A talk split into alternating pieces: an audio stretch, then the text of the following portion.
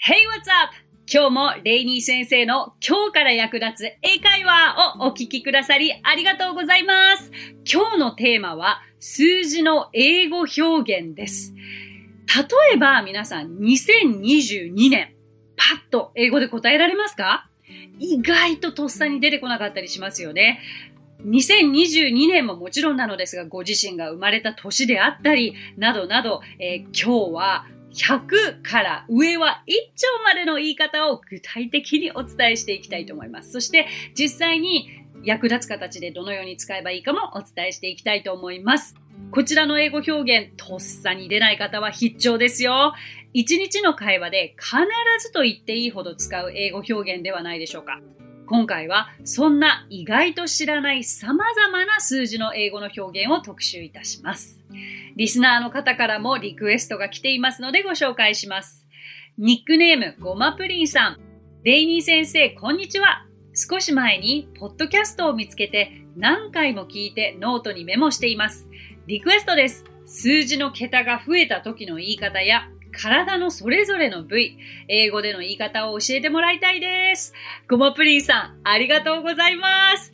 え、今回は冒頭でもお伝えしたように、桁が増えた時の英語での言い方をメインにご紹介していきたいので、リクエストにあった体のそれぞれの部位、これはまた別の回にお伝えできたらなと思います。そう、数字って大切なんですよね。でも、100、1000ぐらいまではおそらく言えると思うんですよ。多くの方はなんとなくイメージがつく。でも、1万を超えてから10万って何て言うんだろうわかります？じゃあとっさに1000万って何て言うんだろうって言われると、あ、確かにすんなりは出てこないかもとなりませんか？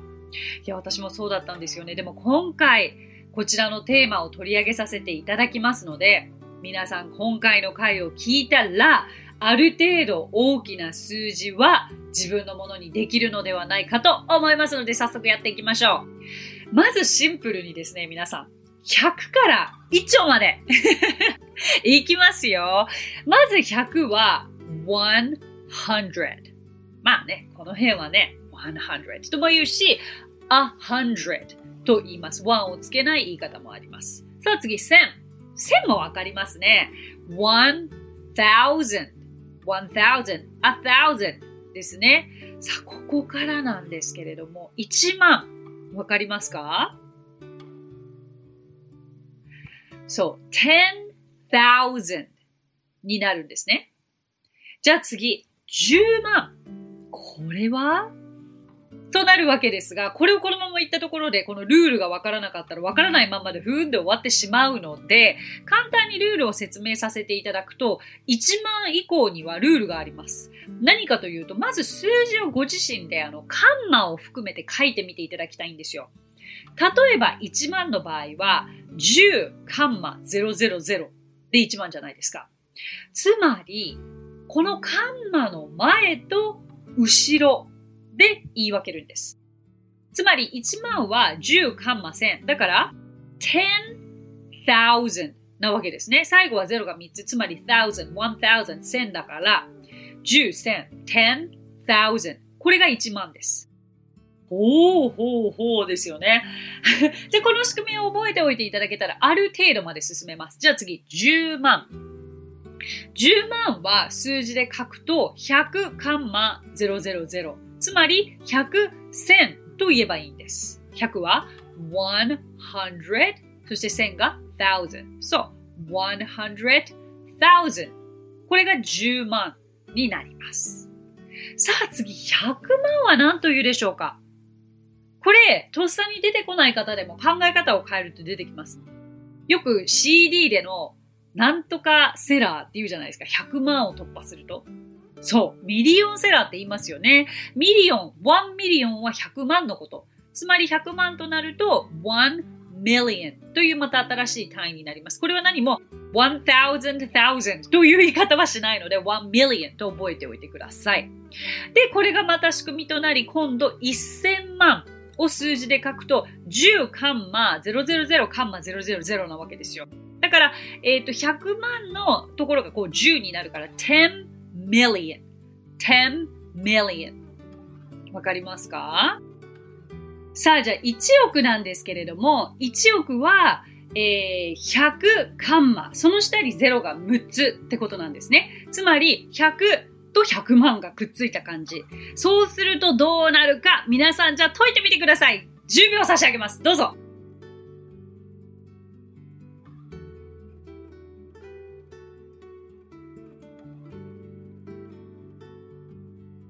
はい。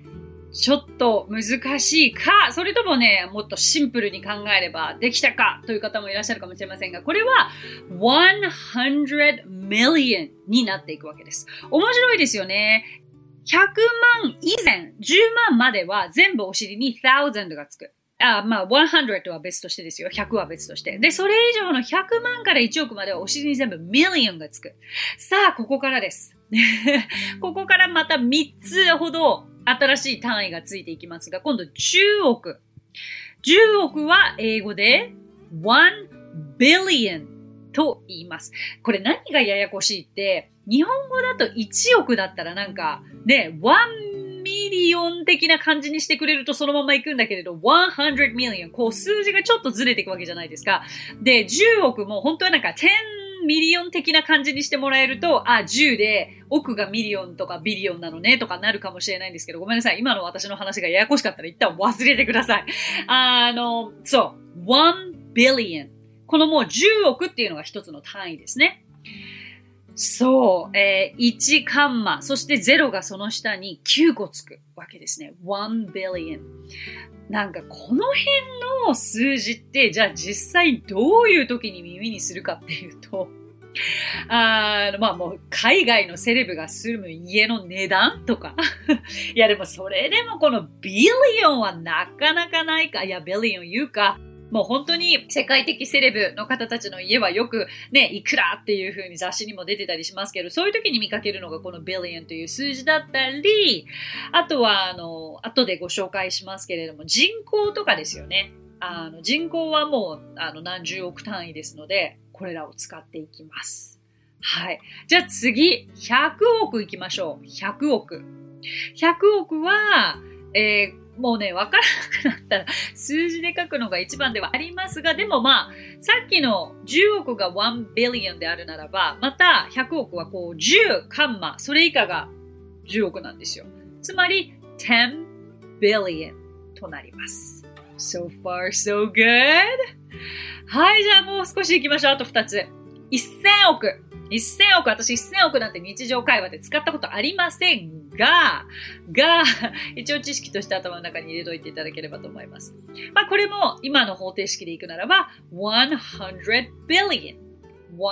100 billion となります。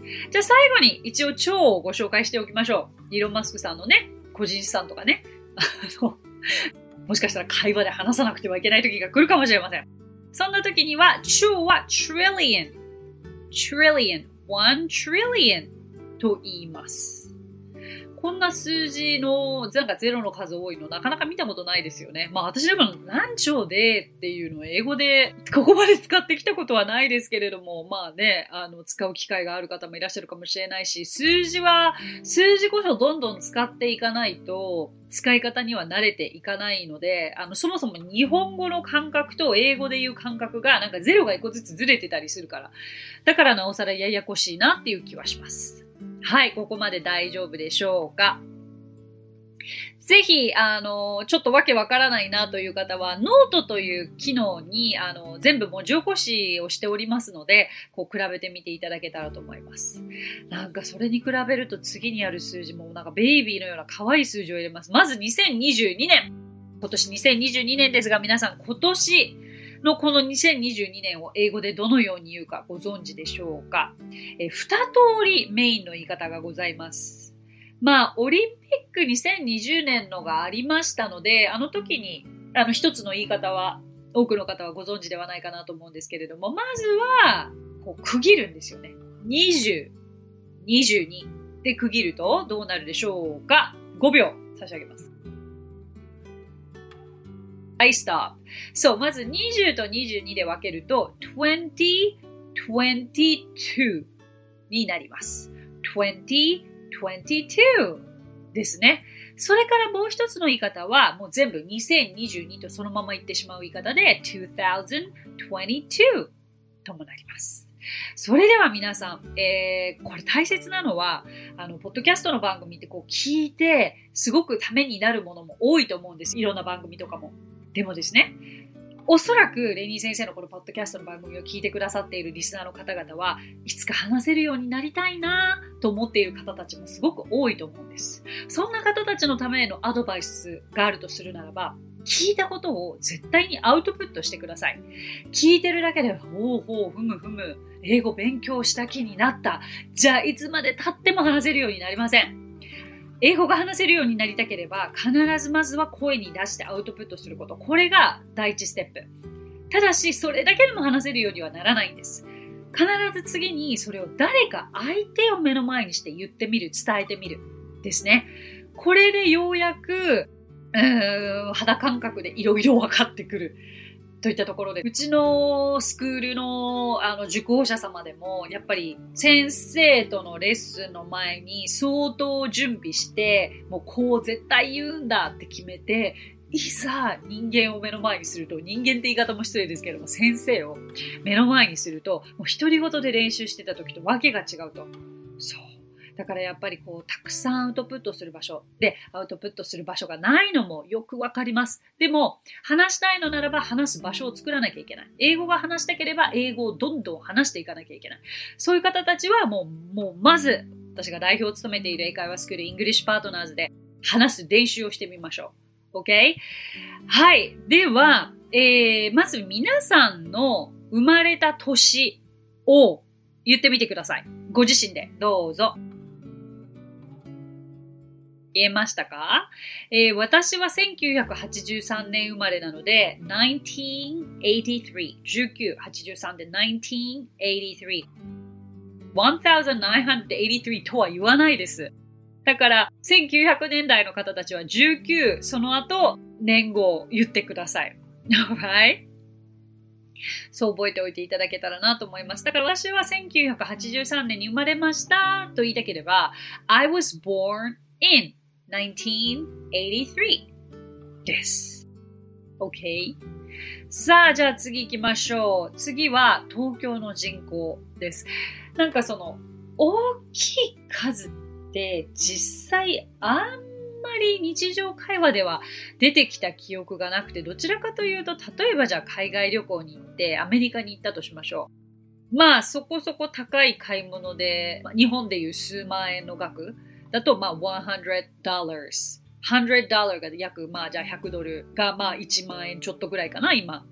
まあ、そういう感覚で言うと、その100なんとかっていうのをちょこちょこちょこちょこ言い回しする感じかなと思ったりとか、そう、だからあんまり日本にいて、こう大きな数字のことを話すっていう、こともないのかとも思うのですが、いざという時のためにちょっと極端に大きい数字をご紹介しましょう。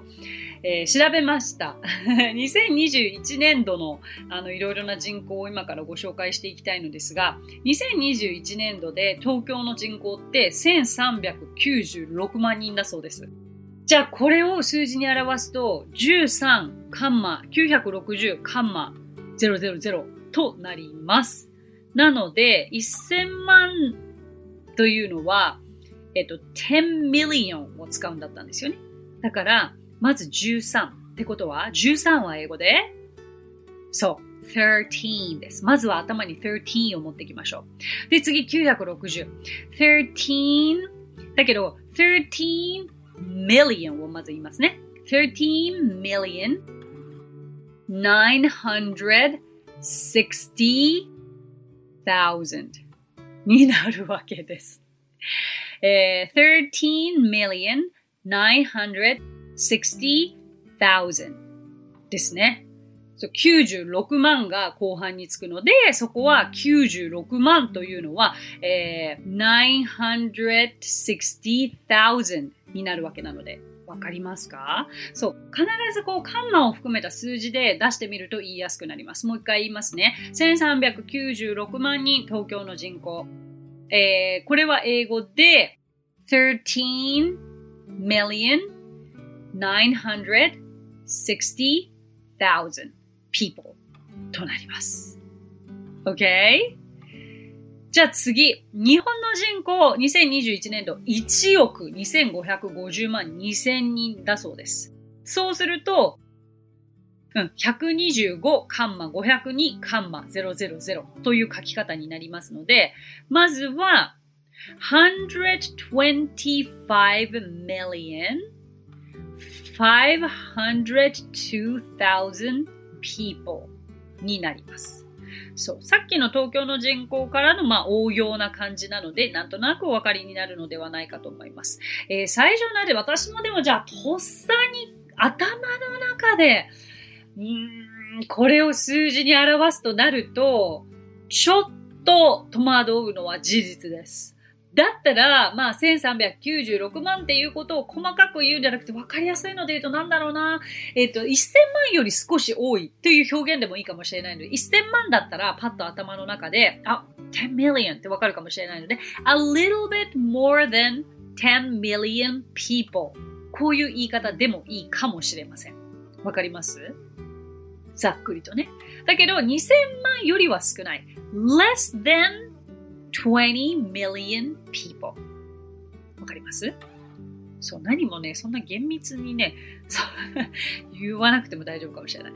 OK、そしたら、えー、世界の人口最後いきますと、世界の人口は2021年度78億7500万人だそうです。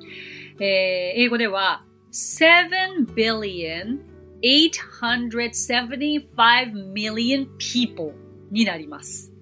7 billion 875 million people billion が来てから million が来るみたいな感じですね。はい。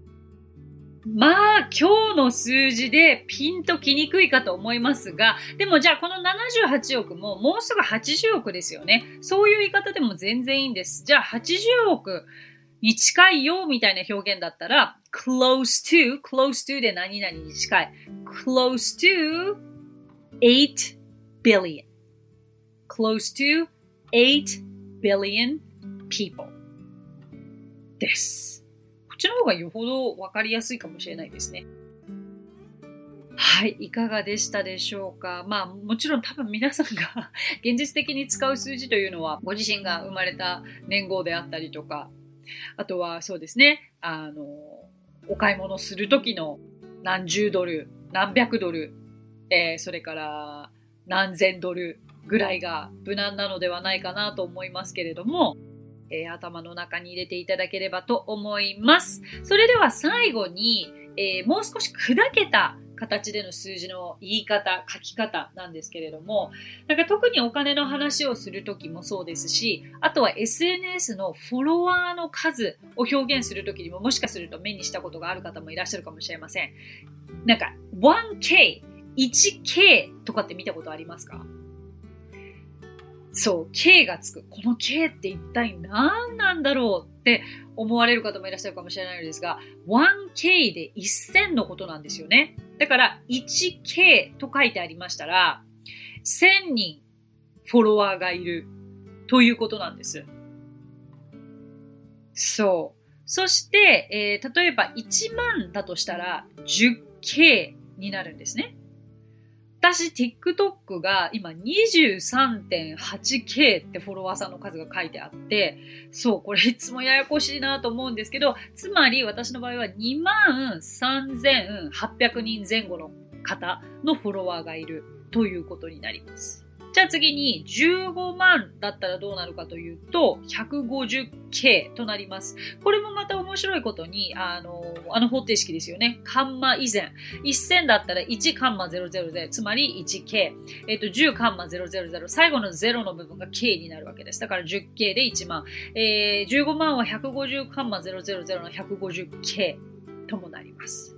ちなみにこの K の部分が大文字の G で小文字の S で G's というふうに表現されることもありますけれども、なんか SNS では G's よりも K で見ることが多いかなと思いますので、ぜひ参考にしてみてください。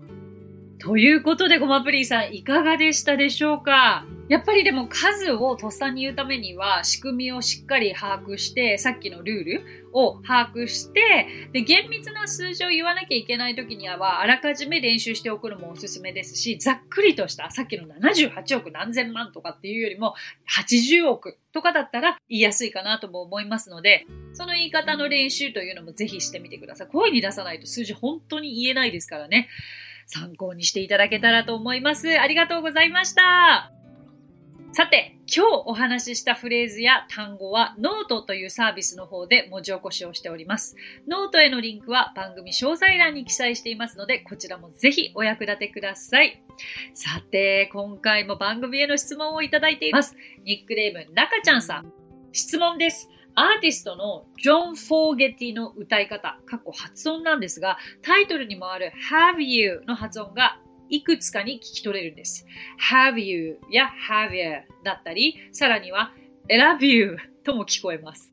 特に発売当時の CD 音源より YouTube で見る彼の発音が一曲の中で変化していきます。そういうものなのでしょうか？また R 問題なのですが ever も ever から ever に聞こえます。普段の会話と歌う時の発音は変わるものなのでしょうか？自然となるものなのでしょうか？あえて変えているのでしょうか？ということで中ちゃんさんご質問ありがとうございます。すごく聞き込まれていますね。ジョン・フォゲッティさんの Have you ever seen the rain? でよろしいでしょうか？いい曲ですね。あの、今回初めて私この方を知ったんですけれども、おそらくですよ。これ本当に憶測です。曲を聴いたイメージと感想で言うならば、もう彼の歌い方がものすごく特徴がありますので、もうなんか歌い方の癖です、これは。うん、わざとというかもうなんか感情入り込んで、うん、もうもうもうもうそう出てきちゃうみたいな 感じです。だから、これ面白いですよね。CD 販売の音源より YouTube で見る彼の発音が一曲の中で変化しています。これまさにそうで、もう歌いながら乗ってきててノリノリで、もう何かが降りてきて、もうハブがヘバーみたいになっているっていう イメージで大丈夫です。だから、ハブはハブなんです。ハブは have you が普通なんです。彼もきっと英会話を普通にしていたら have you ですけども、歌の時はもうそれどころじゃなくて原型とどめられないぐらい、魂が歌に乗ってると思っていただければいいです。だから、そう、会話の時と歌う時は、もう何とも言えないですけど、変わる人もいればそのままの人もいる。リズムに合わせてちょっと形を変える方もいるので、何とも言えないので、歌は正直100%正しい文法とか、あの、発音だったりとか、というのは信じすぎない方がいいかもしれないですね。参考になったでしょうか。うん、エヴァも同じです。ever から ever って言ったらもうなんか、なんでしょう。気持ちです。気持ちが乗って ever が ever になっちゃったと思ってください。曖昧な回答でごめんなさい。でも、本当にそうだと思います。はい、以上です。さて、この番組ではご感想やリクエストなどお待ちしています。番組詳細欄にあるリンクよりお気軽にご投稿ください。そして Apple Podcast ではレビューもできますので、こちらにもぜひレビューを書いてもらえると嬉しいです。それでは最後に今日のあれこれイングリッシュ。さあ今日は私の座右の銘でもある継続は力なりを英語で何というかを皆さんにご紹介していきたいと思います。これは何度も実は、ポッドキャストの番組内でもお伝えしてきてはいますが、もう改めてこの言葉が最近大好きだなと思ったので、え、今日初めて聞いてくださる方もいらっしゃるでしょう。継続は力なり、英語で言えるようにしていきましょう。英語で言うならば、practice makes perfect. practice makes perfect. です。あの、継続は力なり、英語で調べるとですね、実は違う表現も出てくるんですよ。そして逆に practice makes perfect だと継続は力なりと出てこない場合もあるんですけれど、あのー、でも大丈夫です。これ間違ってるわけではなくて、で、私は一番しっくりこの日本語訳がこの英語とハマっているなと感じるので、皆様にそのようにお伝えさせていただきたいと思います。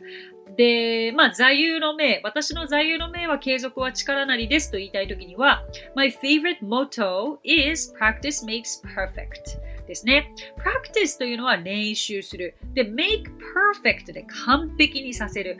で、練習は完璧にする。ということで、こう practice makes perfect 直訳は練習は完璧にさせる。つまり継続は力となるという風になっていきます。一度ちょっと repeat after レイニー先生してみてください。いきますよ。practice makes perfect はい。Good job!